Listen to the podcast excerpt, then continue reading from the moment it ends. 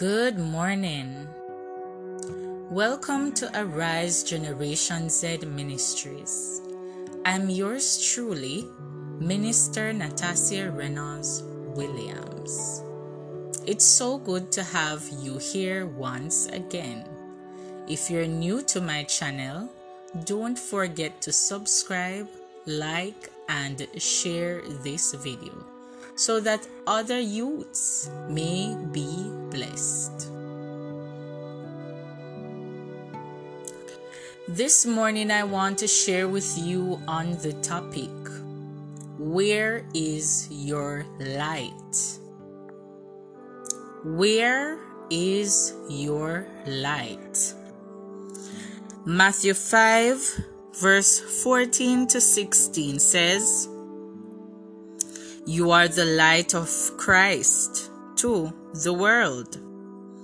A city set on a hill cannot be hidden, nor does anyone light a lamp and put it under a basket, but on a lampstand, and it gives light to all who are in the house.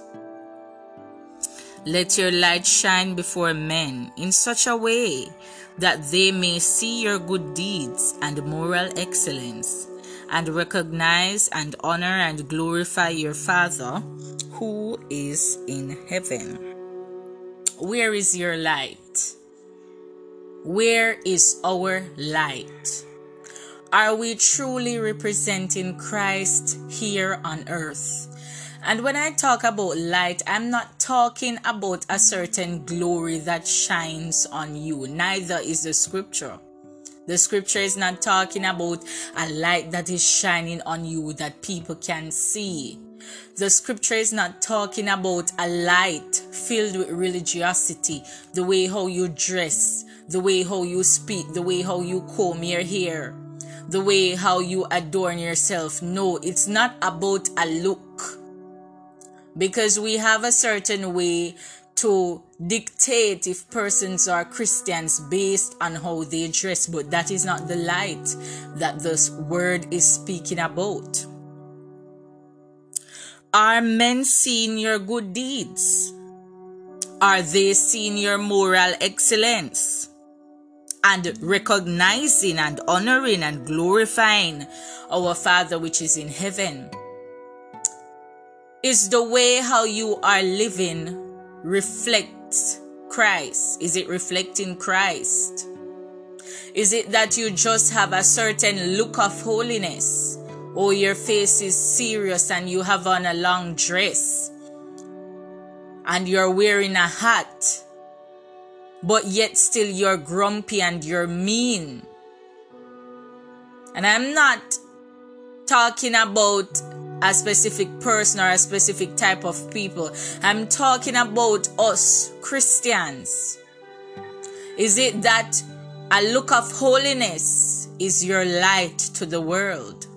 Or is it that your levity, your lifestyle is reflecting Christ?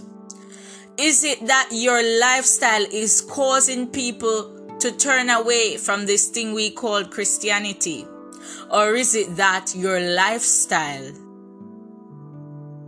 is affecting someone or having an effect on someone in such a way that they are saying, "Man, I really want to serve Christ like that person"?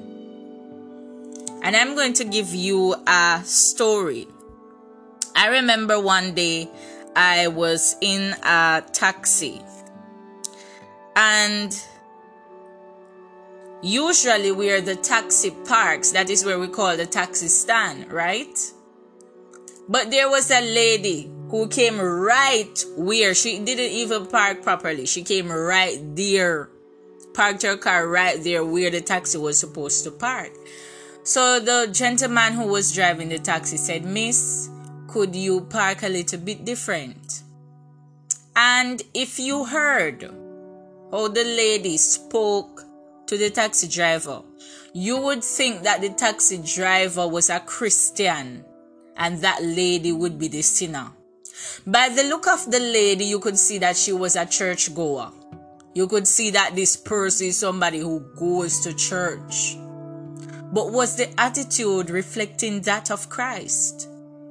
And I'm saying without a shadow of a doubt, no, it wasn't reflecting Christ. No, it's not about how you present yourself, your physical self. People are not buying into that anymore. People want to see a person whose life is reflecting Christ. We're mean, we're grumpy. If we stand up in a line too long, people can hear us complaining.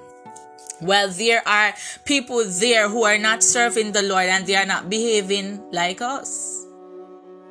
Are we truly shining our light? The whole aim of Christianity is to spread the gospel. It's a kingdom thing.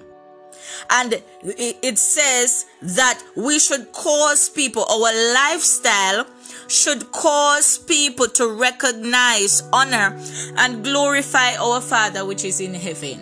Now, young people, I want to tell you this.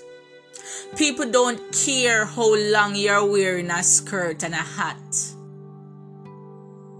People don't care how much you go to fasting, how much you go to prayer meeting.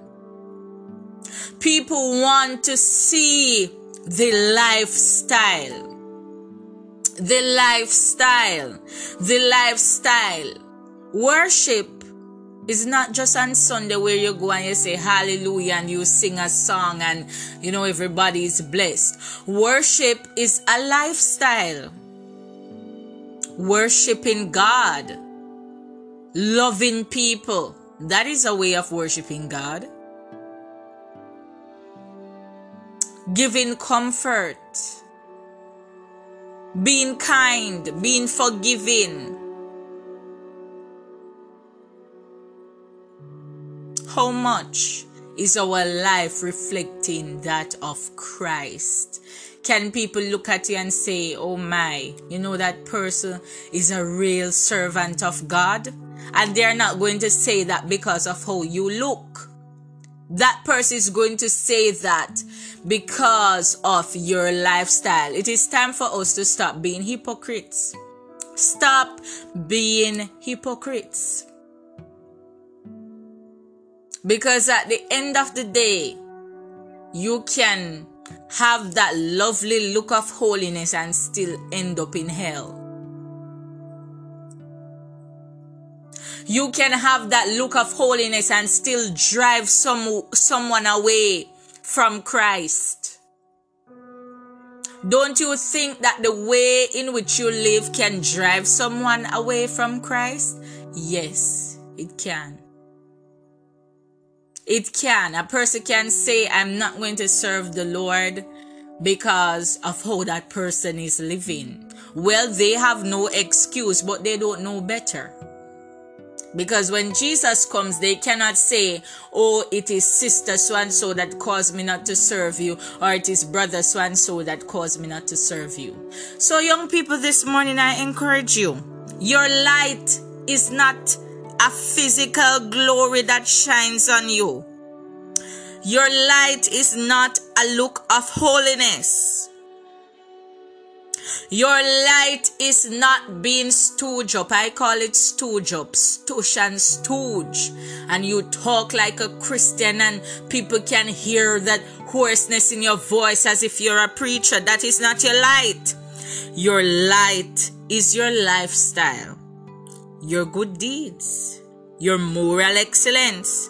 And this will cause people to recognize, honor, and glorify your Father which is in heaven. Let us pray. Father, in the name of your Son Jesus, we approach your throne of grace. Father, thank you for reminding us this morning that our light is not a look of holiness. It is not being stoosh. It is not presenting ourselves to be holy. It is not the amount of times we go to church or prayer meeting or fasting to win souls, Lord, but it is our lifestyle. It is our deeds, our moral excellence. So this morning, dear God, I pray, Lord God, that your light will begin to shine through us. Let our consciences be alive. Oh Lord God, guide us in the way that you want us to go. I pray that people will run unto you and want to be saved, Lord, because our light is shining. Hallelujah. People, Lord God, will want to change their lives for the better because, Lord, there is someone who is reflecting Christ here on earth. Father, I pray that you remove every darkness from our lives and cause your light, oh God, to shine all around us. Oh God, cause us to bear the fruit of the Spirit. Dear God, help us not to just have works or be men pleasers, but help us to please you, dear God, because at the end of the day, you know everything about us. Dear God, there is nothing that is hidden from you. Father God, remove hypocrisy from our lives and let your truth, oh God, shine all over us. Hallelujah. Hallelujah. Let us not be men pleasers, but let us be God pleasers. Father, we deliver our lives into your hands one more time. We tell you thanks for hearing. We give you praise in Christ's name. Amen. If you have been blessed, I hope you will share this video with someone else. Remember, this channel is meant to empower youths through the Word of God. And not only youths, but anyone who comes on and the Word is speaking directly to your spirit. Don't be afraid to tune in because I say youths. The Word is not for a certain person or a certain group of people. It is for everyone. The Lord bless you.